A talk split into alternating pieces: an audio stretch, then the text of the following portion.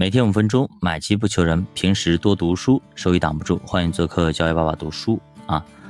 最近呢，其实关注啊，科创五零啊，芯片、半导体等等的非常多，还有这种 TMT 啊，呃，说涨这么多了，有些人觉得啊，是不是要先撤一下啊？因为短期这么凶，呃，我这里这样说啊，因为你前面买的，你现在肯定是赚的啊，不用说，而且现在涨，短期内涨那么高。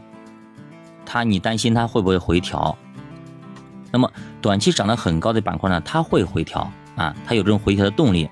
但如就看人们的这个高涨的情绪高不高。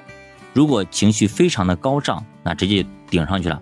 如果人气没有那么高涨，它会回调一下子，然后呢继续往上走。因为如果主线在这里，没办法，它是主线，它必须往上涨啊。中间呢，它就是会有这样的一个回调。那如果您说你我要不要减仓或者我要不要卖掉，我等它调下来我再接，这个东西就涉及到呃什么东西呢？涉及到您会不会算命，还会不会算啊？你会不会预测预测准确率多少？啊，如果你卖了，一种情况它调下来了，你接到了，OK，那您赚了。那如果它不调下来怎么办呢？您没您没接住怎么办呢？你十块卖了，对吧？它涨到十五你接回来了，那等于说你又还亏了五块呢。是不是这样子？你本来以为它能降到五块，结果它没降，它继继续往上涨。所以呢，你要做两手准备啊，就看您是怎么做的。其实这个东西又回到初心和本心了。什么叫初心和本心？我我不建议大家就是随着行情去做决策。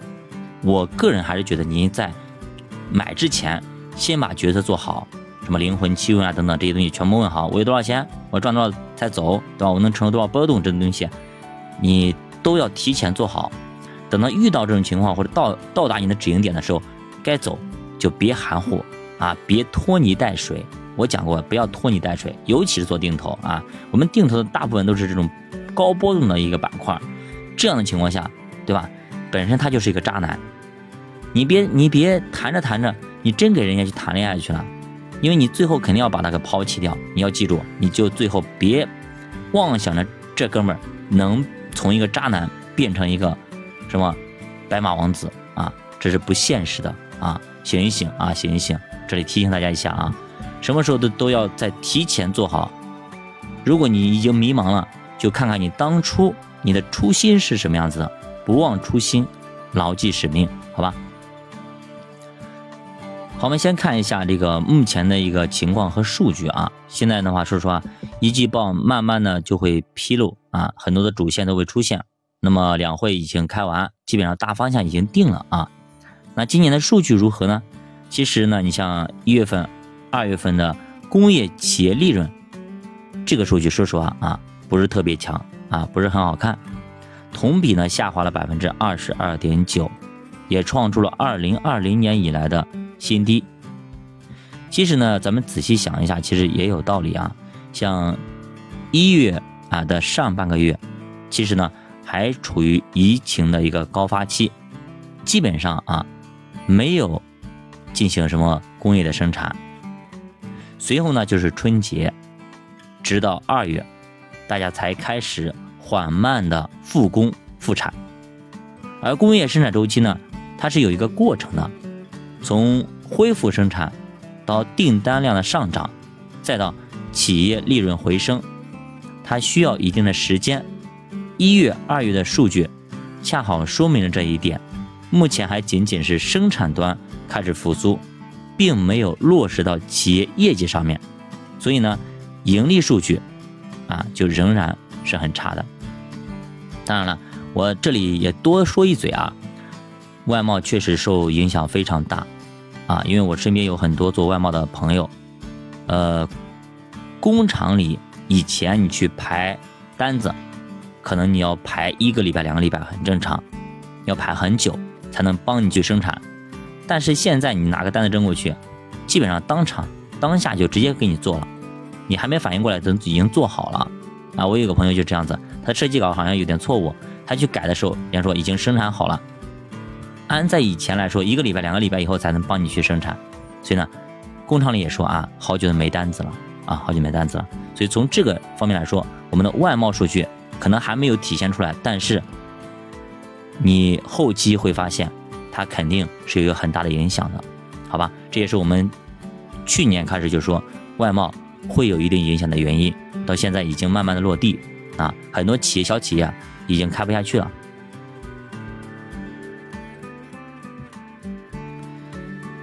那么根据调研呢，本轮周期的盈利底很可能是在一季度出现，二季度企业盈利就会有好转，进入一个上行周期。因为毕竟我们现在做内贸的也挺好的啊，也很多，慢慢的也起来了，所以它会有一个补充。第二个是三月份的 PPI 数据，我们看一下啊，读数是五十一点九，虽然说比上个月有一个降低，但仍然超出了啊市场的预期。那这是因为呢，二月份的 PMI 出奇的高，那是因为一月份啊挤压的订单得以释放。二月份这个数据能够延续，就已经证明了复苏并不是短期的反弹，而是持续的在进行啊。尽管目前来看复苏的比较慢，库存消耗的比较慢，生产扩张速度也快于需求，但是我们的经济依旧是在复苏的通道当中。我们只要确定这一点就够了。那么本身呢？今年的经济预期，市场预期就是弱复苏，也就是增长的斜率会慢一点，但是它也是往右上角走的。那么为什么弱复苏？我们聊一下啊。今年大方向是这样子：首先第一个啊，它不强是因为呢，它今年定了百分之五啊，GDP 定了百分之五。另外一方面呢，从全球库存周期来看，现在美国和欧洲那边库存太高了，甚至。处于近十年来的高位啊！未来的话，他们还会继续的走去库存周期，也就是说，他们不需要这么多的商品了，要清理自己的库存了，家里囤货太多了，要消化消化，这个时候就不去外边去采购了。所以说啊，对咱们产品的需求也会下降，就会拖累咱们的出口制造业，甚至传导到就业、可支配收入。消费链条等等，因此这两点原因决定了今年复苏的进度不会特别快。有一个例外啊，就是像二零零九年，当时也是欧美处于高库存，但是中国经济却出现了强复苏。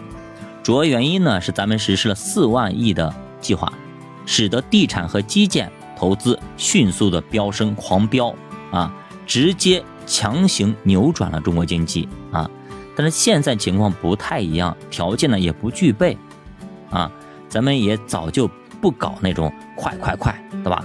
蹭蹭蹭往上拔，揠苗助长不做了，因此直接扭转的可能性并不大，而且房地产您也看过，拉过两次拉不动啊，这夜活本来就不想用，实在没办法拿从床底下拿出来用一下，也不好用啊，效果不大。像目前咱们中国这种弱复苏啊，欧美衰退去库存这样的一个行情之下啊，并不意味着是没有行情的啊，正恰恰相反，这种时候赚钱效应并不差啊，并不差，主要是因为这个时候流动性比较宽松啊，市场从悲观情绪中刚刚走出来，一些跟宏观关联度并不大啊，具备产业空间。估值弹性比较大的主题赛道更容易有所表现，比如说啊，最近跑得很快的 TMT 板块以及半导体芯片板块，是不是非常强势，对吧？很多的自媒体都开始进行推行啊，半导体啊等等这一块了，对吧？为啥涨得高了才会引起关注？明白了吧？啊，所以以上很多东西我们以前是不是都讲过很多啊？当时你可能听的物理、云里雾里，现在您是不是听懂了一二三了呢？那对于说一些跟宏观经济关联度大的一些板块，通常是中美共同进入补库存的周期，表现更好一点。比方说白酒、互联网，二零一六年到一七年，二零年到二一年，都共同走出了一波啊主升浪，直接飞天。主要是因为当时中美经济都在复苏，需求都在上升，厂商都逐渐的进行补库存，板块表现也非常的强势。那至于为什么二零二零年的主升浪要比二零一六年更强，背后就是因为美联储加息和放水的区别。二零一六年是在加息，二零二零年是在撒钱放水啊，所以后者幅度会更大一点，明白了吧？所以呢，对于这些宏观经济关联度高的品种，基本上就是国内经济基本面要决定板块的走势，而美联储政策的决议就决定了上涨的斜率。现在布局的一些品种，像互联网、白酒啊，其实就是踩在国内经济复苏和美联储加息结束这样一个位置上，就是我们赌的方向就是大这样一个方向啊。我们赌美联储不可能一直加息下去，啊，我们赌的是国内经济进行一个复苏，所以在这样一个大周期上，啊，现在这样的一个位置，应该是一个不错的一个起点。说，那当然，如果说后期啊，美国这种衰退结束，开始走向复苏，那么跟咱们一起就进入了一个补库存周期，这样的一个双重周期共振。一起欣欣向荣往前走，大手拉小手一起往前走，那会给这些板块带来更大的一个助推的作用。所以说，我们跟随着这样一个板块的话，可能它的大强势的复苏，可能就再往后推一推，啊，往后推一下。那么看一下商品这一块啊，可以关注两个数据，也是我们经常聊的，一个是 PPI，一个是 CRP。PPI 代表的是中国国内工业品的一个价格，那么 CRP 代表国际工业品的一个价格，一个是国内，一个国际。通常这两个指标的表现都是同步的，在拐点之处，两者交替领先。那目前来看，这两个数据都是在震荡往下走的一个趋势，那会给商品投资带来一个巨大的困难。所以呢，不建议大家去碰这东西。一般你去碰商品，一般在阶段五到阶段六才去碰啊。最近随着突然啊，什么原油减产，很多原油国都说我要减产，我要减产，搞得美国下不了台，对吧？国际大宗商品走势不确定性开始加强，未来供给和需求同时减少，那么价格反应哪个，咱们不好去猜，还是拭目以待。所以这段时期。大宗商品价格会比较乱，有可能今天大涨，明天大跌，对吧？所以投资难度加大，不建议小白投资者介入。那么什么时候去做商品比较好？那目前来看啊，上半年 PPI 不会有太大起色，至少要到下半年，工业品价格才会有可能会掉头。而且呢，现在美国的通胀也处于下跌的一个过程当中。那么中间还存在很多的一个不确定性，CRP 什么时候才能企稳，现在还说不好。所以说，如果你要去做做多商品，那么至少你到下半年再去看看，好吧？那么还是那句话啊，如果你对商品不是特别懂，就不要去碰，好吧？咱就做阶段一到阶段五的事儿，阶段六或阶段五下半场到阶段六，咱就不碰就好了呗，对吧？没必要啊，把每道题都做对。只要能做你会的题，多做几题就好了。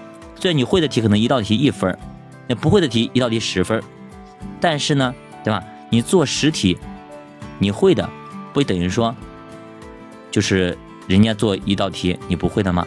比如说你总共只做两道题，对吧？那你会的题一道题一分，你可以得两分。但是你如果是做一道题不会的，你想去攻击一下十一分，但是你最后呢，你不到你不会。你明知道你不会，你去做，等于说你还是得一分，还不如做两题一分的呢。这样呢，你可以得两分。所以说没必要啊，没有困难，创造困难再去上。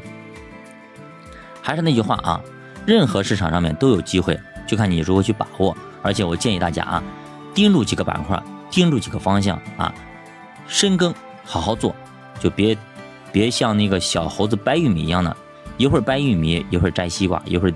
嗯，对吧？弄芝麻，到最后呢，啥也没得着，没必要啊，没必要啊。深耕，就你做熟悉的那几那几个方向和板块，哪怕是大盘了，哪怕是沪深三百呢，创业板等等，那你好好做，做个几年以后，你对这个板块就有非常非常好的一个理解和自己的认知和见解。这样的话，你就是这个板块的专家，你就是这个领域的专家，明白了吧？就是这样子啊，所以说要做到专精特新，你在这个方面要专长，对吧？比方说医生，再蹩脚的医生也比我们普通人厉害吧，对吧？你你您承认吗？是吧？再蹩脚的程序员也比我们普通人厉害，我咱们连连打开软件都不会，连打个代码都不会，对吧？很简单的那种小游戏我们都不会打，人家最起码会弄那东西，对吧？所以说隔行如隔山啊，隔行如隔山，想要在哪个方面有所建树。你必须在这个方面要下狠功夫，下大功夫，下大劲儿，对吧？集中所有力量来攻克这个难难关才可以的。所以说，你想如何成为专家？很简单，不是有人说过吗？一万个小时定律。你在这个方面花费了一万个小时，好，你就是这个方面的专家。那又又有了新的定义，你在这个方面专注的啊，全神贯注的投入一万个小时，你绝对是这个行业的专家。所以呢，啊。每个人叫叫叫什么？那句话叫什么来着？呃，就是我们一定要，我们不要表演的我们很努力，结果不会陪我们演戏。